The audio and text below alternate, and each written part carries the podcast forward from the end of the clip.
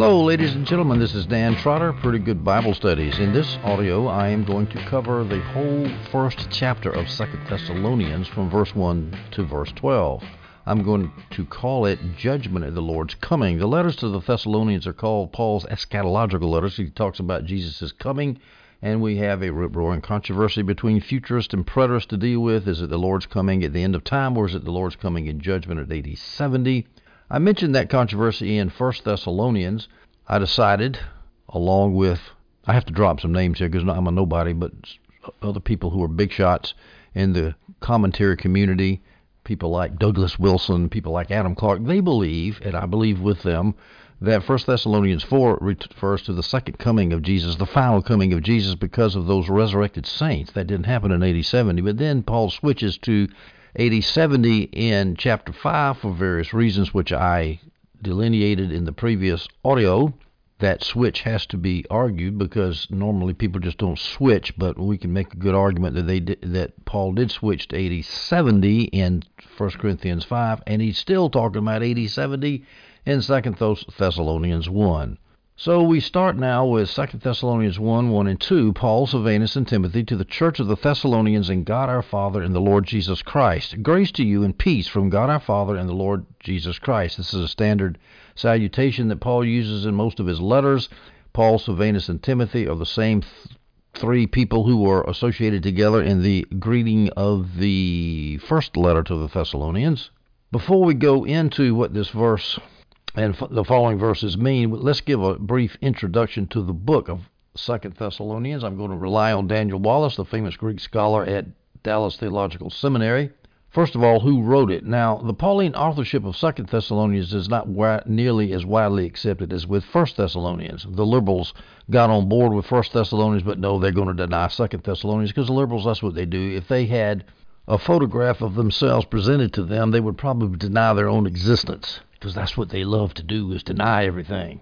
Well, as Wallace says, the external evidence as far as the authorship of 2 Thessalonians is strong, or even as strong, or even stronger than 1 Thessalonians. Well, let's look at, using internal evidence, five arguments that liberals use against Pauline authorship along with refutations. Normally, I don't go into this kind of stuff, but here it kind of gives you a little introduction as to what's in the book, so I'm going to go through it. First of all, the eschatological matters.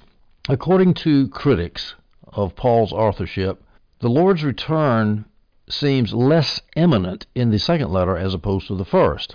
Certain signs seem to precede the Lord's return in 2 Thessalonians, but these signs don't appear in 1 Thessalonians. Well, I don't know what signs they're talking about, but Wallace grants, hey, yeah, there are more signs that precede the Lord's return in 2 Thessalonians because, and this is why, the enemies of Paul had turned thought of Jesus' return from joy into dread, and so Paul doesn't emphasize the imminence of Jesus' return as much. He says certain things have got to happen first. Well, I don't know what I think about those arguments one way or the other. What signs are we talking about? As we go through, if I see a sign in 2 Thessalonians, I'll mention it. Aha, this is a so-called sign of Jesus' return. Here's another argument under the category of an eschatological difference. Paul doesn't include himself as one of the living saints who anticipate Jesus' return in 2 Thessalonians, but he did include himself as one of the living saints who anticipates Jesus' return in the first letter. Well, here's a short answer to that. In 2 Thessalonians 1:7, Paul says this, and to reward with rest, Jesus is going to come to reward with rest you who are afflicted along with us. Well, there's the you and there's the us. He did include himself with the Thessalonians. 2 Thessalonians 2:1, now concerning the coming of our Lord Jesus Christ and our being gathered to him, that sounds like Paul and the Thessalonians. So one of those inclusive passages, you and us, is in 1 Thessalonians, and one of those inclusive passages, our, where Paul included himself with the Thessalonians, is in 2 Thessalonians. So that's not even a good argument factually. Another thing that the liberals say that prove in their mind that Paul didn't write 2 Thessalonians are certain linguistic features. Some critics say the linguistic features in 2 Thessalonians show too much deviation from Paul's normal style. Well, the answer to that is most New Testament scholars see almost too much similarity. In fact, one of the arguments against Paul writing the second letter is that the letters are too similar. And why would Paul repeat a letter so short in time, so shortly, so close in time to one another? Why would he repeat and say the same things over and over again? So that's going to be argument number 5. I'll get to in a minute. And argument number 5 directly contradicts argument number 2, which says the linguistic features are too different in the letters. The liberals are cannibalizing themselves with their own arguments. And besides, the 3 short chapters, is that really enough to establish a pattern of one style in 2 short chapters? I can write in different styles myself. I can write an academic style. I can write in polemic style. It's, you know, you can write in different styles, the same guy. This is a stupid argument. Maybe there was a different amanuensis for the second letter to the second Thessalonians, and perhaps he had greater freedom than the amanuensis for the first letter. That could explain some of it, if indeed such linguistic differences exist. Third argument liberals use, there's a change of tone between the first letter and the second letter. The second letter seems more formal than First Thessalonians, and the author seems more distant. Well, there could be a reason for that. The source of the change could be Paul's shock at seeing his readers so quickly shaken from feeling joy about the Lord's return to, oh my gosh, Jesus is going to come back and bad things are going to happen. But the real answer to this is, quote, the detection of tonal alterations is overly pedestrian and hardly worth mentioning in the first place. Tone, yeah, you can really tell the tone difference looking at that. You see how foolish these liberals are trying to deny that Paul wrote the letter. Liberals detect a difference in the readership of the 2 letters. The letter to the second Thessalonians is assumed to have a greater knowledge. The readers of that letter are assumed to have a greater knowledge of the Old Testament than one would expect of Gentiles, and clearly more knowledge of the Old Testament than what is expected of the audience in the first letter. So the argument goes, therefore, the author must have written to a different church, not the second Thessalonians, different people. Well, the answer to that is there were plenty of Gentiles who attended synagogue meetings, God-fearers, in that time. Paul, on his first trip to Thessalonica, when he established the church in Acts 17, he could have taught the Christians their Old Testament terms. I'm sure he did. He was steeped in rabbinic doctrines. And as Wallace points out, the leaders of the Thessalonian church were most likely Jews. So that's, Paul assumes certain knowledge of the Old Testament when he writes to the Thessalonians because the Thessalonian church included Jews. It's not because he's writing to a whole different church. And as I mentioned earlier, the fifth argument that liberals like to use about the authorship of 2 Thessalonians, that it was somebody different than Paul, is that the letters are too similar. Why would Paul repeat himself so quickly in 2 different letters? So it must have been a different person who wrote the letter. Here's some similarities. There's eschatological themes, linguistic features. Oh, yeah, linguistic features. The probable date's about the same. Well, the answer to that is, well, similarities tend to prove the same authorship, not different authors. So the liberals argued against themselves. Another reason that Paul wrote so quickly, one after the other, is because he had the same topic to deal with, because his enemies were arising in Thessalonica, so he repeated the topic again. The enemies had distorted Paul's teaching in the first letter, and so he had to answer the distortion. That's why he wrote similar teachings again. It's not because it's a different writer.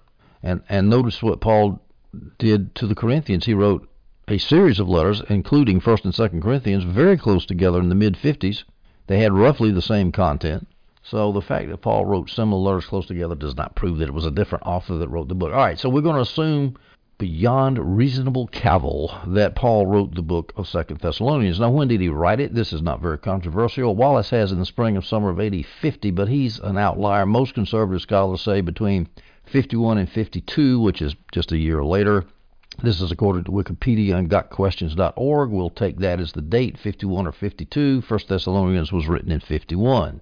Now, the occasion of the letter. Let me reconstruct what happened according to Daniel Wallace.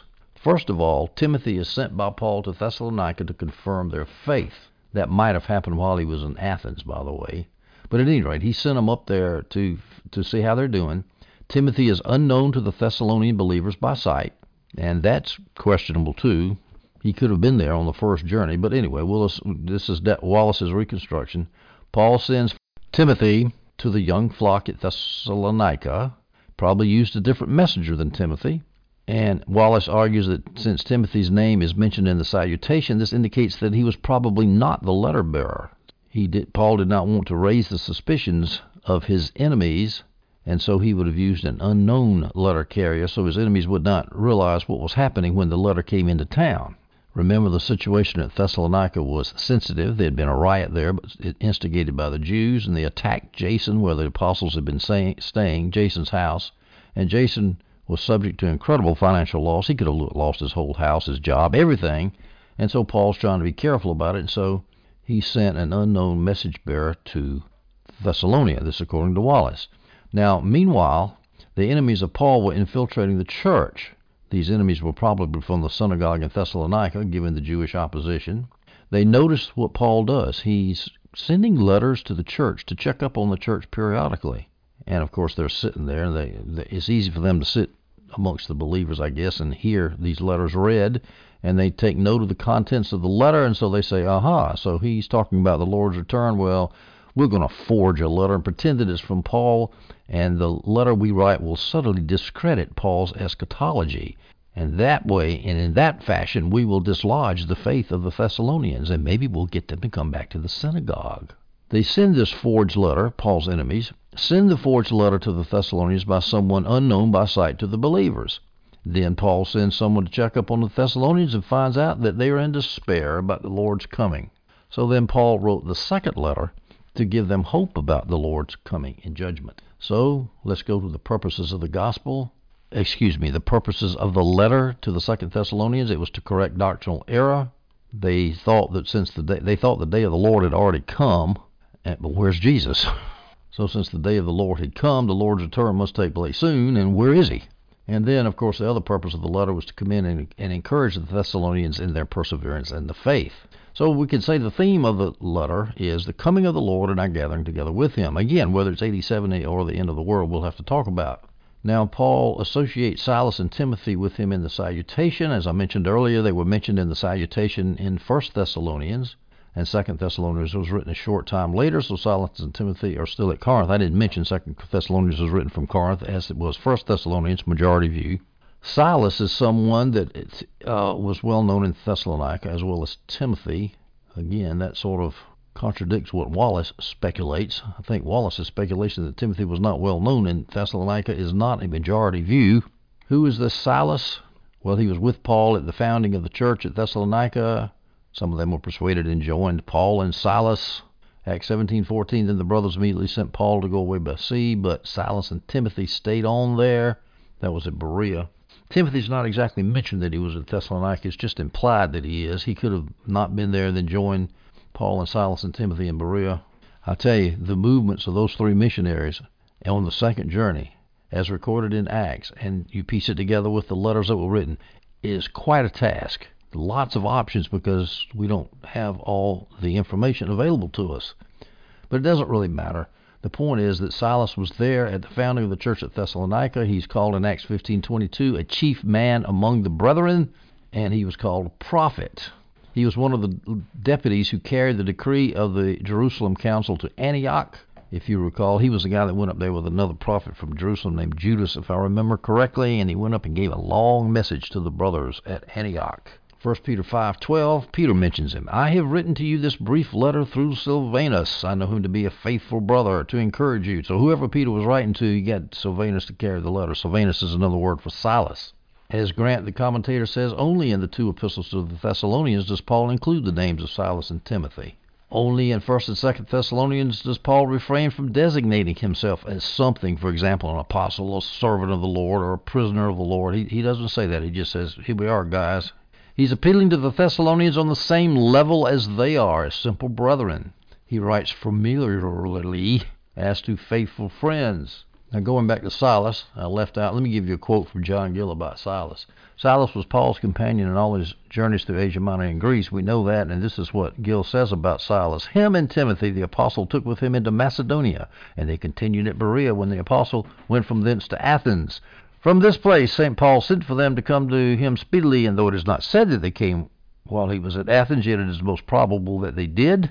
This is Silas and Timothy came down to Athens to meet Paul, after which, having sent them to Thessalonica, he proceeded to Corinth, where they afterwards rejoined him, and from whence he wrote this epistle. Again, that's Gill's reconstruction of events. People disagree on exactly where Silas and Timothy were, but wherever they were constantly with Paul on that second journey.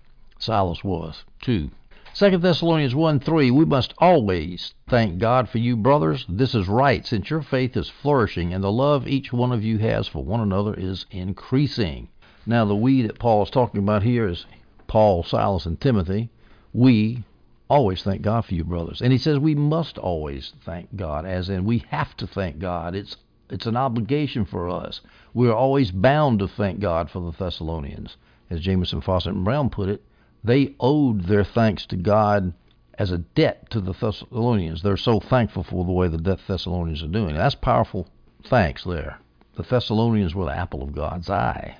He says this is right, giving thanks for the Thessalonians is right, since your faith is flourishing. So all was not bad news from Thessalonica, along with the eschatological error that Paul's going to have to deal with in a minute. Their faith was flourishing besides that. Paul had probably heard from the Thessalonians since his first letter was written. He had heard of the eschatological error, but he also had learned of their flourishing faith. So with the bad, there is the good, which is sort of typical the way things are on this planet. Paul says, the love of each one of you has been increasing. Their faith is flourishing and love is increasing. They're believing more and they're loving more.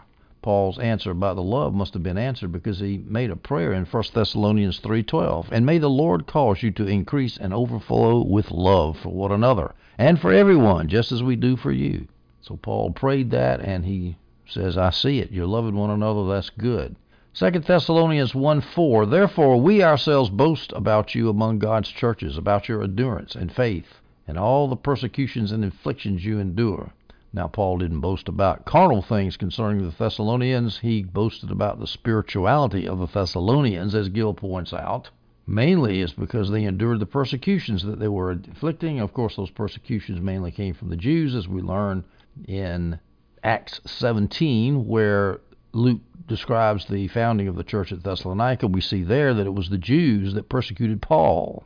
Acts 17:5, but the Jews became jealous, and they brought together some scoundrels from the marketplace, formed a mob, and started a riot in the city. Attacking Jason's house, they searched for them to bring them out to the public assembly. So the mob looked for the apostles. They didn't find them in Jason's house, but they found Jason. Acts 17:13, but when the Jews from Thessalonica found out that God's message had been proclaimed by Paul at Berea, they came there too, agitating and disturbing the crowd. So the Jews even left Thessalonica and went to Berea. I just saw on Wikipedia, Berea is still there. It's called Veria now, but it's still there, and it's about 40 kilometers from Thessalonica, which is about, 20-something miles, 25 miles maybe, so it's close by. And the Jews followed Paul and Silas right on into Berea. 1 Thessalonians 2:14, there Paul mentions this persecution from the Jews. He says, for you, brothers, you Thessalonians, became imitators of God's churches in Christ Jesus that are in Judea, since you have also suffered the same things from people of your own country, just as they did from the Jews. So the Jews in Judea persecuted the churches in Judea, and the Jews in Thessalonica persecuted the church at Thessalonica. So Paul is boasting about the Thessalonians' ability to withstand and endure persecution. He says, your endurance and faith, your belief, your trust in all the persecutions and afflictions you endure. It was not easy to be a Christian back then. Just like in many places in the world today, it is not easy to be a Christian, as in commie China. Now, Paul says he's boasting about the Thessalonians among God's churches. Well, that would be the churches in Macedonia, which were Philippi and Berea, two churches, and in Achaia, that would be Corinth. And, of course, there might be other satellite churches that have been established by people within those churches that Paul didn't directly establish. But at any rate, the Thessalonians have got a great reputation for faith, for love, and for endurance in persecution. Verse 5 of 2 Thessalonians 1, it is a clear evidence of God's righteous judgment that you will be counted worthy of God's kingdom, for which you also are suffering. What is the it? That is a clear evidence of God's righteous judgments. What is the referent of it? Well, it could be the endurance of the Thessalonians is a clear evidence of God's righteous judgment. Adam Barnes says that. Jamieson, Fausset, and Brown says that's what it is. Barnes mentions that. It could be the persecutions that they were suffering is clear evidence of God's righteous judgment. And I think the idea behind this is, since the devil and his minions always persecute the church, and since the Thessalonians were being persecuted, that must mean they're being persecuted by the devil. And since the devil is anti-God, the Thessalonians must be pro-God. And so, therefore, there's going to be righteous judgment executed by God on behalf of the Thessalonians. It could be that both endurance of the Thessalonians proves that they're going to be counted worthy of God's kingdom. The endurance of the persecution is clear evidence of God's righteous judgment, that you will be counted worthy. In other words, God's going to declare, he's going to judge, hey, you Thessalonians are worthy because you put up with that persecution. Or it could be both the persecutions, the endurance of the Thessalonians, as well as the persecutions. God's going to say, you endured, therefore you're going to be counted worthy in my kingdom, and because you were persecuted, you're going to be counted worthy of my kingdom, both. Paul talks about righteous judgment. There will be justice somewhere later on. The wicked persecutors will suffer punishment, and the suffering Christians will inherit a kingdom. And this is what is so hard, because there's so much injustice done to the church of Jesus Christ throughout the centuries and throughout the world, that it's really easy to say, how long, O Lord, before you're going to judge this?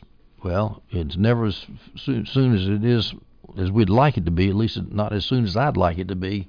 But at some point, there's going to be a weighing of the scale. There's going to be an evening of the scales, and judgment will be meted out for those who persecute the church. Now, when will this be? I said it's in the future.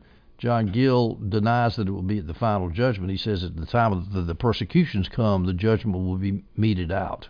And, of course, that would mean more to the Thessalonians, because they would want, if they have to wait till the final judgment, we know now that's over 2,000 years. But if it's as soon as they suffer the persecution, they know that God's righteous wrath will be on those who are persecuting them. That will make them feel a little bit better, I think. So I think that Gill is right, that it's talking about the righteous judgment coming at the time of the persecution, not at the end of the world. We go to 2 Thessalonians 1, 6 through 7. Since it is righteous, that's in the middle of a sentence. So let me pick up the first part of the sentence in verse 5.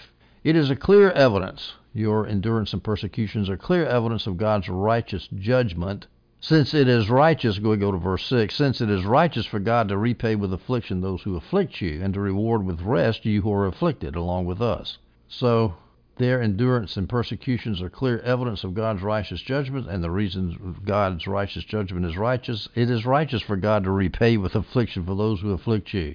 Now notice Paul is not in the least bit ashamed about the judgment of God, that God is going to afflict those who afflict the Christians. As Barnes says, it is perfectly right and just that God punish the wicked. Nowhere does the Scripture say we should feel sorry for the punishment that's coming upon the unjust. Nowhere. Paul didn't act like he was sorry about it. Now, for those who object to God's punishing the wicked, this verse says it is a just thing for God to do it, so how can we complain, as Adam Barnes puts it? You don't like God punishing the wicked? Human beings don't like punishment because we're all guilty, and so we shrink from that. Oh, God punishing sin. Oh, no, never happened to a good person like me. And that's what the typical unbeliever says. Human beings punish the wicked all the time, even in this lackadaisical, latitudinarian, wussy-pussy age. Governments publish sinners all the time. They might not give just punishment. They might give life in prison rather than capital punishment. That would be totally just, but most people don't complain about that. Most people are happy to see criminals go into the hoosegow. So now we're going to complain when God puts people into his spiritual prison, hell. We're going to complain about that.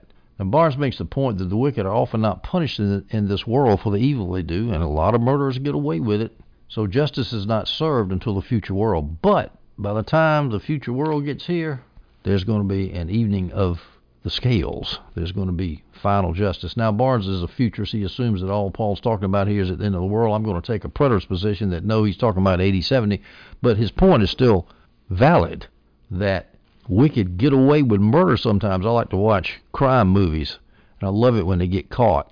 But in these crime movies, they make the point that it's only a relatively small portion of murders that ever even get caught. When I discovered that, I was so disappointed. I thought the cops mostly got 90% of the murderers. No, that's not so. But anybody that murders somebody, he might get away with it in this life, but in the next life, he's going to have hell to pay. Now, Paul says in verse 6, it is righteous for God to repay with affliction because of the affliction of the Christians, of the Thessalonians. And it's righteous for God to repay, but it's not always righteous for men to repay, as Gill points out. Now, we can't say it's never right to repay. Sometimes individuals have to act in place of the police or a magistrate. For example, if someone is about to shoot your wife and you can't get the police there in time, you might have to take him out. And so then you're repaying affliction with affliction. You're doing justice with justice. But that's a rare case. Generally, we let the magistrates repay vengeance, the government, the laws, the police, the military, wreak righteous judgment on people's heads, and we wait for God to repay for the afflictions on us at the end of the world. In fact, many times the church in persecuted situations don't have the aid of the police. Try to get that. Let's say somebody's persecuting the church in China. Yeah, go to the Chinese government and say, hey, we're being persecuted in the church. And what's the government going to do? They say, oh, you're meeting it together in homes as a church. Well, guess what? You're now busted up. Paul says in verse 6, God is going to repay with affliction those who afflict you. Now, here's a great quote from that word master, John Gill, talking about affliction. Quote, hereafter such shall have indignation and wrath, tribulation and anguish. They shall be cast into outward darkness, into the lake of fire, and the hottest place in hell will be their portion, even devouring flames and everlasting burnings, and are what is designed by tribulations here. So, it's not going to be pleasant. You know, people who say there's not a hell because they can't see it and because it's a spiritual thing, I have what I think is a good answer to that. I say, okay, you don't believe in hell, but now do you believe in prison camps or torture camps? Or so you read in the news, you know, these things are everywhere, all over the world. Horrible, horrible, horrible torturings. That happens, right? Well, you say, well, a good God would not allow a hell to exist. Well, he allows hell to exist on earth because of our free will, because we're free to rebel against him and bring hell on ourselves. Same, if there's hell on earth, there can be hell after earth too, or after life, I should say. And I don't think that is such a stretch to believe that. Now, of course, you could just go out of the way and say, go all the way and say, well, I don't believe God allow hell on earth or after earth because I don't believe in God. Okay, so what do you believe in? Charles Darwin? Well, evolution's doing a great thing, right? Oh, we're getting better and better all the time. We're evolving into a higher species. Yeah, right. Read the newspaper, my friends. How well is evolution treating you these days as we're hunkered down in the coronavirus pandemic? Now, Paul says that God's going to give the afflicted rest, and Barnes has got some great examples of this to make it sort of literary. The rest which a manual laborer receives after a heavy day of heavy toil. The rest of a soldier after a long and perilous day's march. The rest like the calm repose of one racked with pain. Rest. Oh, boy. Now, as I'm going to take a preterist view of this, so I'm assuming that he's saying that all these Jews who are afflicting you, they're not going to afflict you anymore, and you're going to have rest. They're not going to afflict you when the Jews are wiped out in AD 70 in Jerusalem, and so that's going to be the end of the Jewish system, and they're going to leave you alone. And I haven't even mentioned this yet. For God to replay with affliction, when does this happen? I think it happens at AD 70. In verse 7, Paul says, this will take place at the revelation of the Lord Jesus from heaven with his powerful angels. Now, of course, there's two options for this. The futurist option is that it's coming at the second coming is when this rest will appear and the judgment, righteous judgment will happen. This is according to the commentator Grant and John Gill. Well, let me make some arguments in AD why the coming rest is for the judgment in AD 70.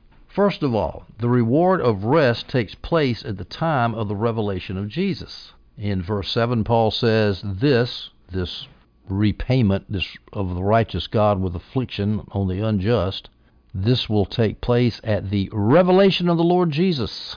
Well, is that when the Thessalonians received rest? Well, they've been dead for over 2,000 years, so of course they didn't receive rest at the revelation of the Lord Jesus, but a lot of them would have been alive in AD 70. I mean, after all, the letter was written in 50. That's just 20 years from now.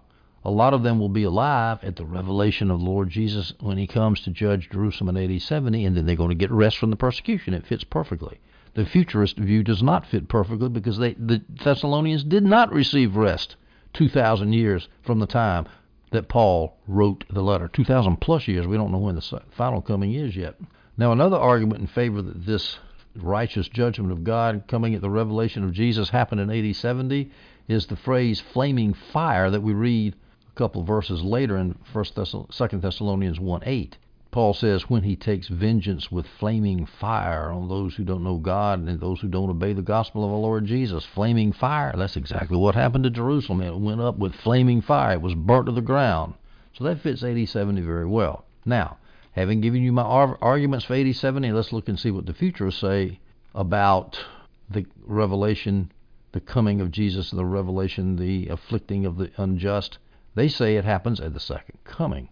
Here's some arguments for that. First of all, Thessalonica was nowhere near Jerusalem. So if the punishment of the afflicted happens in Jerusalem and the Thessalonians are in Thessalonica, which is a good ways away, why would they even care about judgment falling upon their enemies at Jerusalem? Well, the reason is because, I'm going to give you an answer to that. The reason is because it was Jews in Thessalonica who caused the persecution. As I've already read, I'm going to read it again to drive my point home, Acts 17:5. But the Jews became jealous. This is in Thessalonica at the founding of the church.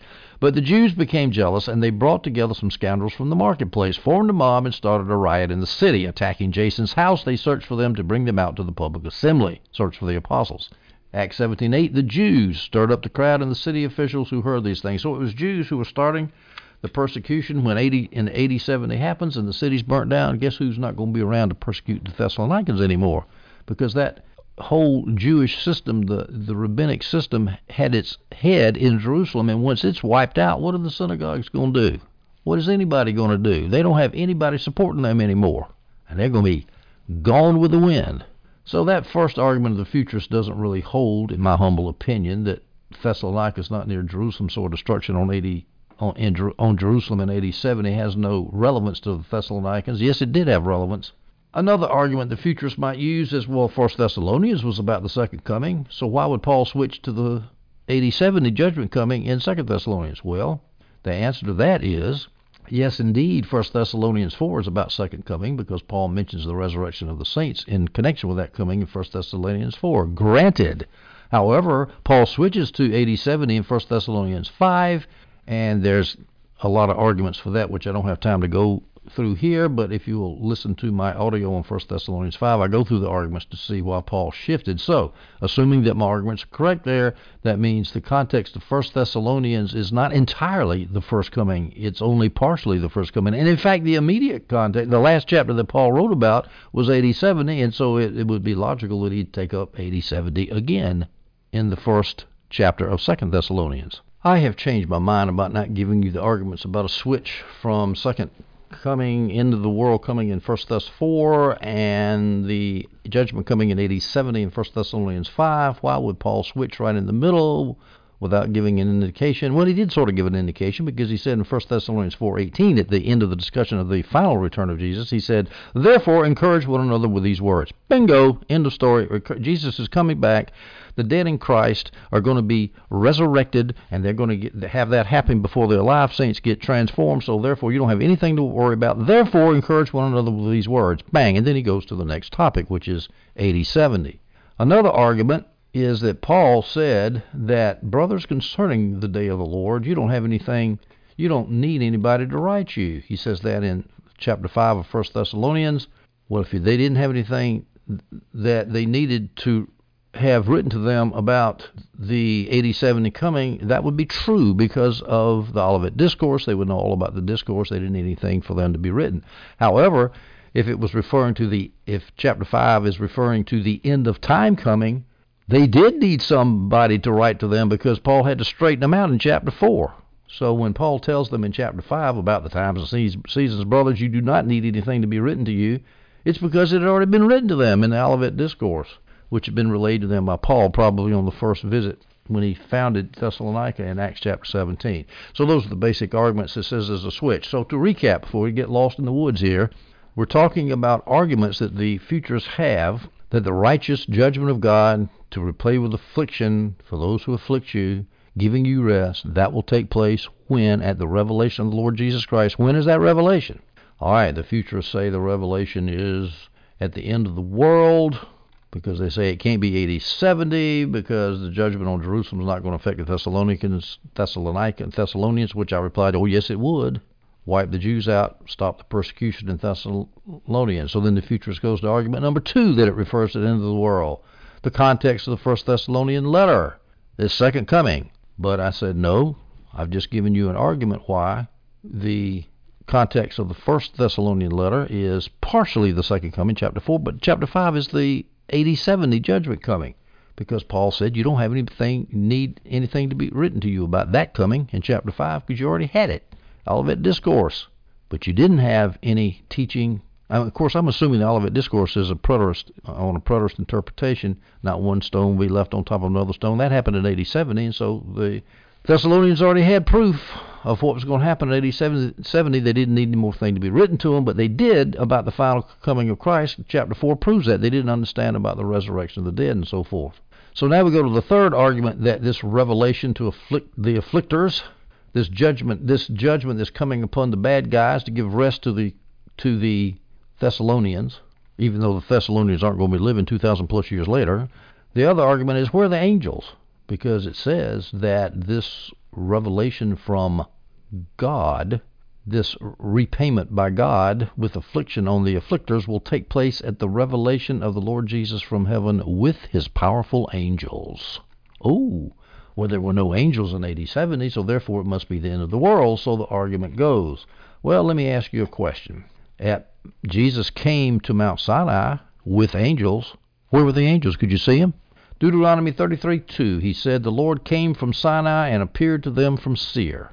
Seir is just another word for the mountain range where Mount Sinai was. The Lord came. Notice the word came, as in coming. "The Lord came from Sinai and appeared to them from Seir. He shone on them from Mount Paran and came with 10,000 holy ones," i.e. angels. Came with 10,000 angels with lightning from his right hand for them. Now, did anybody see those angels? Well, probably not. Why? Because angels are invisible beings in their normal state. Angels always come with God to judge the world. Now, we can argue over whether it's 80-70 or the end of the world, and but I'm just going to give you the scriptures without taking a stand either way to show that angels come with judgment. Adam Clark says, quote, "The coming of God to judge the world is scarcely ever spoken of in the sacred writings without mentioning the holy angels who are to accompany him and to form his court or retinue." Matthew 25:31, "When the Son of Man comes in his glory and all the angels with him." Matthew 16:27, "For the Son of Man is going to come with his angels in the glory of his Father." Mark 8:38, "For whoever is ashamed of me and of my words in this adulterous and sinful generation, the Son of Man will also be ashamed of him when he comes in the glory of his Father with the holy angels." So Jesus came with angels in AD 70, assuming that those verses refer to AD 70. I don't have time to get into that.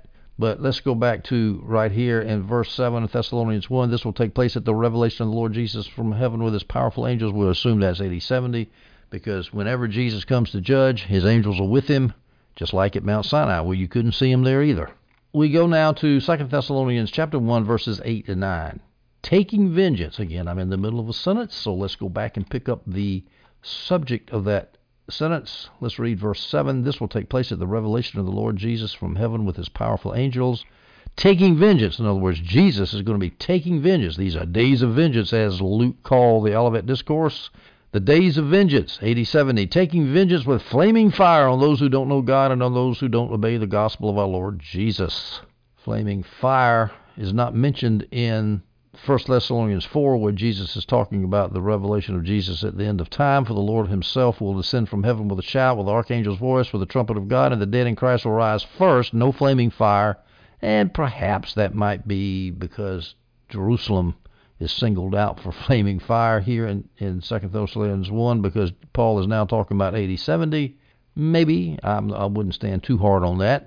But at any rate, what is this flaming fire? Now, here's some interesting speculations. Flashes of lightning.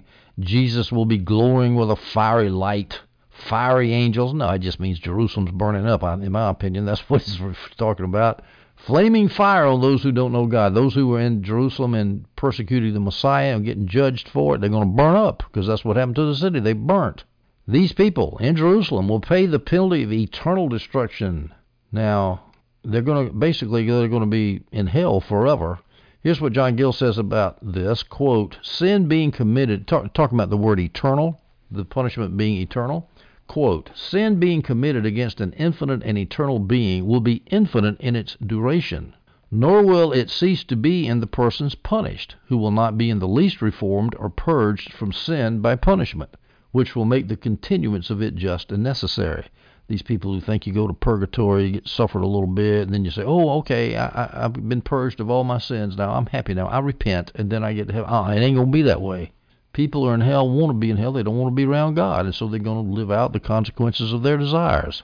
They're foolish desires, in my humble opinion, but that's the way rebellious sinners are. They're evil. They're like the poison of asp under one's tongue.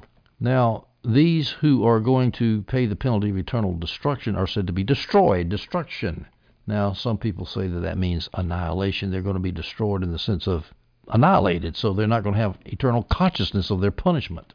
The Greek word there is olethron, I guess, to pronounce it right. It means destruction. It does not mean annihilation, as Barnes says. Here's his quote: "The soul is destroyed as to the great purposes of its being, its enjoyment, dignity, honor, holiness, happiness. It will not be annihilated, but will live and linger on in destruction. It seems difficult to conceive how anyone can profess to hold that this passage is a part of the Word of God, and yet deny the doctrine of future eternal punishment. It would not be possible to state that doctrine in clearer language than this. It's like a house or an old stone castle. There's a war, the house gets burnt down or the castle gets destroyed. It's still there, maybe even 1,000 years later, but it's just a heap of ruins. But it still exists. The soul is ruined, just as sin ruins people's souls here on earth. I just saw a fight on a video in a shopping mall in Atlanta and another one in Hawaii. People yelling the most vile and nasty curses at one another and wrestling with, and these are women, poking each other in the face, screaming and hollering. And I said, you know, they're in existence, but they're ruined. Their souls are destroyed. They're so full of hate and bitterness and anger that only the grace of God can ever save them. It's likewise, only the grace of God can save people from hell. And I realize in today's world that hell is a dirty word. We can't talk about the place of eternal eschatological punishment because that would mean we don't love people. And, of course, I give you the standard response to that. Well, if you're about to drive over a cliff, it's only love to stand in front of the car and yell, "Stop! Don't drive over the cliff, you idiot!" Because you're going to destroy yourself. But now notice that this penalty of eternal destruction is a destruction from the Lord's presence or away from the Lord's presence. That's one of the worst aspects of hell, in my humble opinion, is being absent from God. Especially since your only companions in hell will be other nasty human beings. Think of the nasty human beings that you know in your life and think about waking up every day and they're right next to you, yelling at you, cursing at you, not to mention the demons that are down there. Here's what Adam Clark says about hell. "Never to see the face of God throughout eternity is a heart-rending, soul-appalling thought, and to be banished from the glory of his power, that power, the glory of which is peculiarly manifested in saving the lost and glorifying the faithful, is what cannot be reflected on without confusion and dismay. But this must be the lot of all who acknowledge not God and obey not the gospel of our Lord Jesus Christ." Here's what Jamieson, Fausset, and Brown talk about not being in the presence of God forever. Quote, "The law of evil left to its unrestricted working without one counteracting influence of the presence of God. Evil will produce more evil. It won't produce enough evil to destroy you, but it'll produce enough evil to make the people's lives in hell miserable." 2 Thessalonians 1:10. "In that day when he comes to be glorified with his saints." Again, that's in the middle of a sentence, so let's go back and pick up verse 9. "These will pay the penalty of eternal destruction from the Lord's presence and from his glorious strength in that day when he comes to be glorified by his saints." And I'm assuming that day is AD 70. "When Jesus comes to be glorified by his saints and be admired by all those who have believed." Now we have a translation problem here. Home Christian Study Bible says that Jesus comes to be glorified by his saints. That means that when the saints endure the persecution, that will give glory to Jesus because they endured because of Jesus' faithfulness. Well, that's fine.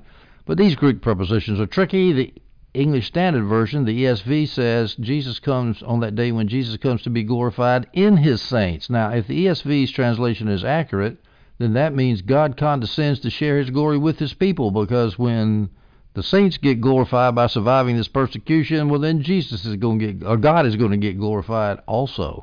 The he that's being glorified is actually the Lord, the Father. I think if we go back to verse 9, those who will pay the penalty of eternal destruction from the Lord's presence, that's probably, well, it could be God, it could be Jesus. I'm not sure who it is, but whoever it is, whichever person of the Trinity it is, he's going to be glorified in his saints. So when the saints are glorified, he's going to be glorified. So we get to share his glory according to the ESV translations.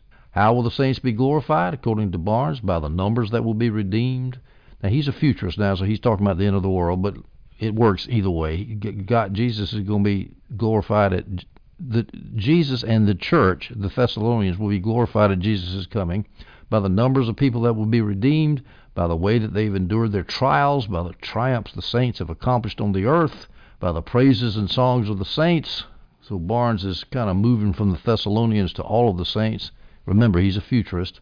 He says this, quote, "This appropriate honor of Christ in the church has never yet been fully seen. His people on earth have in general most imperfectly reflected his image. They have in general been comparatively few in number and scattered upon the earth. They have been poor and despised. Often they have been persecuted and regarded as the filth of the world and the offscouring of all things. The honors of this world have been withheld from them. The great have regarded it as no honor to be identified with the church, and the proud have been ashamed to be enrolled among the followers of the Lamb.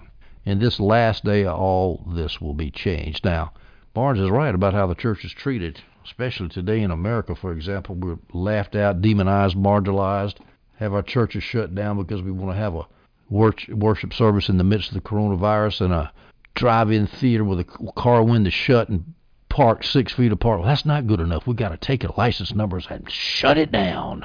Well, let me point out that even though Barnes gives a great story, and what he says is true about how we're going to be glorified at the second coming, we can also be glorified, or the Thessalonians could be glorified, and Jesus could be glorified by the judgment on Jerusalem in AD 70, and Jesus could be glorified by that judgment in AD 70.